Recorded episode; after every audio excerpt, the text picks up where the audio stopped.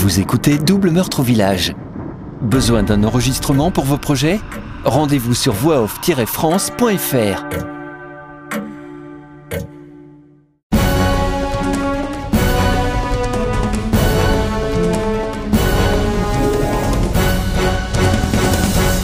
Chapitre 48 Mardi 17 avril 1997 Hôpital psychiatrique, Armentières. Comme tous les mardis et jeudis, Alicia sort de sa chambre peu avant 15h pour participer à un atelier puzzle organisé pour les patients valides. Même si l'ambiance est molle comme dans une maison de retraite, c'est toujours mieux que de rester seule dans sa chambre à ne rien faire. Cela fait bientôt un an qu'elle a obtenu une permission de participer à des activités en salle commune surveillée. Après la traversée dans long couloir, elle passe une porte donnant sur un hall, débouchant sur une petite salle où se trouvent cinq chaises et un homme assis dans un fauteuil roulant. Elle croise le regard d'un vieil homme barbu. Ses yeux se fixent sur les siens sans rien dire. Alicia reconnaît cette expression, même si le temps a quelque peu déformé son apparence extérieure. L'homme la regarde sans la voir. Il semble assommé par les médicaments. Le docteur Van Meulen traverse le hall à grands pas et passe furtivement devant Alicia sans prêter attention à elle. Il entre dans la salle et va parler à l'infirmière qui se prépare à débloquer la roue du fauteuil roulant afin d'emmener le vieil homme ailleurs. Alicia tend l'oreille. Catherine, laissez pas Alicia distrier. Contact avec lui. Très important. Pas se parler, sous aucun prétexte. L'infirmière fait oui de la tête et répond au médecin. Entendu, docteur. Complètement gâteux. On ne sait jamais, Catherine. On ne sait jamais. Il s'éloigne. Le fauteuil poussé par l'infirmière disparaît au bout du couloir, laissant Alicia à quelques rêveries avant de rejoindre l'atelier puzzle.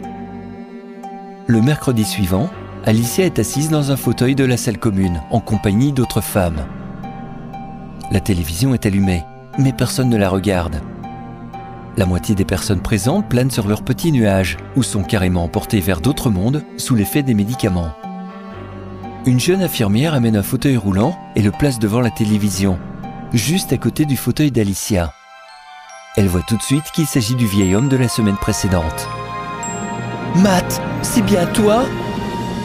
Elle pose la main sur l'avant-bras du vieil homme. Il réagit en lui montrant un large sourire garni de trois dents jaunies en très mauvais état. Alicia est nerveuse. Ses mains sont moites. Elle ressent la tension paralyser ses muscles et figer ses os. Alicia, je savais que tu serais là. Sa voix est faible, comme l'est celle d'un vieillard usé par le temps et fatigué par le poids de la vie. Matt, son frère, est là avec elle. Matt, comment es-tu arrivé ici? C'est une longue histoire. Il ferme les yeux. Matt, dis-moi, Merlin, c'était bien toi? Matt Elle le presse. Oui, Alicia, oui. J'étais Merlin à une autre époque. As-tu reçu mon message? J'ai compris quand j'ai lu l'histoire des chevaliers de la table ronde. Bien joué, Matt. Je me souviens quand on jouait autour de la grande table ronde de la tante Mathilde, quand on était enfant. Je savais que tu t'en souviendrais. oui, elle avait toujours peur qu'on casse un vase en courant autour. Alicia est heureuse de se souvenir de ces bons moments passés avec son frère. Elle lui serre le bras. Mais qu'est-ce qui s'est passé? Raconte-moi. J'ai traversé la porte temporelle après toi, mais trop tard. Je suis arrivé en pleine époque romaine. Ah, tu es arrivé où? Au même endroit que toi, mais 1600 ans plus tôt. Il y avait des Romains partout en France et en Europe. Tu as vraiment été Merlin l'enchanteur?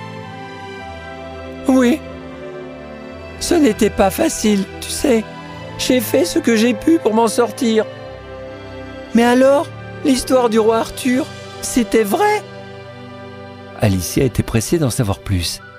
Elle jette un regard à son pouce droit.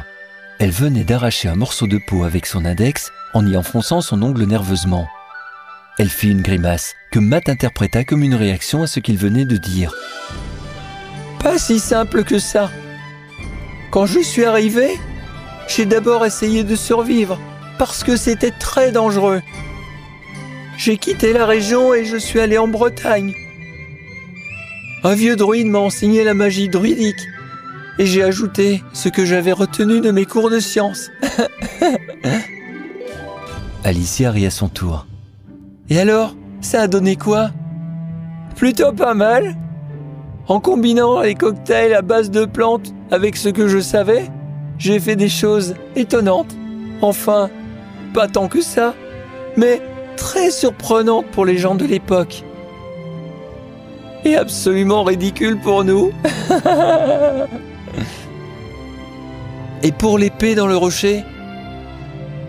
C'était tout simple.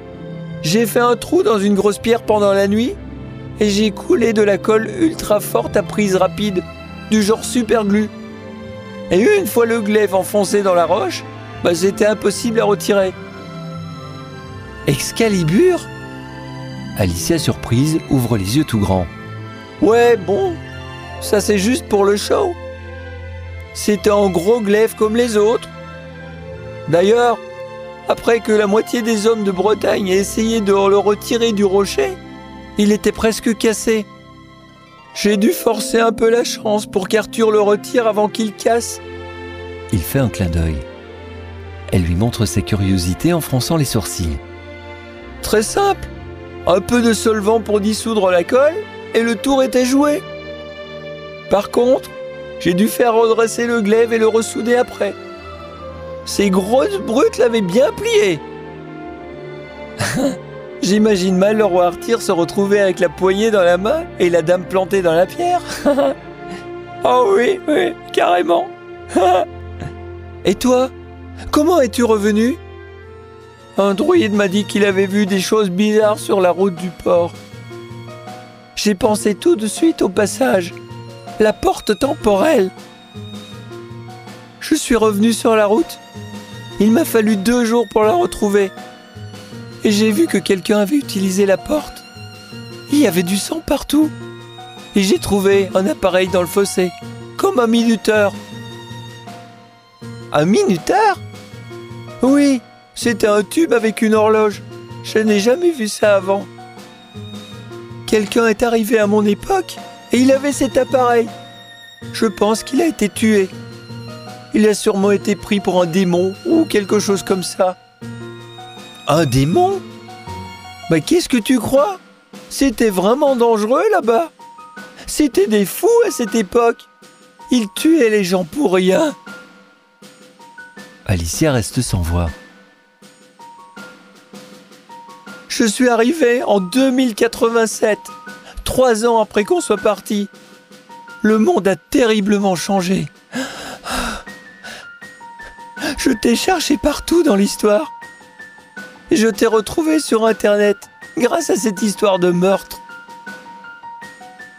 Ah ouais, j'ai mal supporté les médicaments. J'ai pété un plomb. Oui, je sais. Tu as entendu parler de Mine? La fille asiatique recueillie comme moi par le T1 oui, un enfant soldat envoyé en 2086 pour combattre les T1 dans l'histoire. Un enfant soldat? Alicia ne comprend pas. Elle avait une puce de guerre implantée dans le cerveau. Quand un tracker repère un T1, il active la puce d'un soldat à proximité qui doit l'anéantir. Ah, c'est pour ça qu'elle a tué tous ces gens en 1989 oui, Alicia, c'est pour ça. Et toi Toi, tu as été condamné à sa place. Mais j'étais là aussi. Oui, tu étais là. Mais tu étais seulement complice. Tu n'étais pas la coupable. Mais je voulais seulement protéger Mine. J'étais malade. Pas elle. Ma pauvre Alicia. On devait arriver la veille de l'an 2000, tu te souviens? Tu parles. Je suis arrivé en 1972. Il n'y avait même pas d'Internet. Tu imagines? Même pas d'ordinateur. J'ai atterri dans un trou paumé, sans micro-ondes. Qu'est-ce que tu crois que je dois dire, moi? Alicia sent sa remarque un peu déplacée. Il continue. Quand j'ai compris ce qui t'est arrivé, j'ai essayé de venir te chercher en 1972. Mais je n'ai pas pu reprogrammer la porte avec précision. J'ai eu peur de me tromper de date. Elle ne dit rien et se tourne lentement, le regard plongé dans celui de son frère, attendant la suite. J'ai pu convaincre le directeur d'un projet d'un groupe d'archéologues qu'il était très important de venir te chercher en 1972. On devait te récupérer à ton arrivée. Ou quelques jours après. Il y a toujours des imprécisions de date. Mais on est en 1997 Je sais, la ligne de temps bouge de plus en plus. Apparemment, ce n'est plus possible d'arriver à une date précise. 25 ans de retard. On a perdu 25 ans, mon cher frère. Oui. La tristesse assombrit le regard de Matt. Le temps que le pilote reprogramme le système temporel pour la mission des chercheurs, on a été repéré. On a eu peur de se faire tirer dessus par des militaires ou des gens paniqués. Ah bon? Un gros aérospace cargo avec plein de matériel dedans. Ça prend de la place dans le ciel. On ne pouvait pas passer inaperçu. Oh Et vous êtes arrivé où? Au-dessus de la ville de Phoenix, en pleine nuit. On ne devait pas arriver là. On s'est retrouvé au mauvais endroit, à la mauvaise date. Alicia, il faut que je te dise quelque chose. À ce moment-là, une infirmière s'approche de Matt et le regarde avec un sourire agréable et frais. Bonjour Alicia. Matt, nous allons nous promener dans l'autre aile du bâtiment.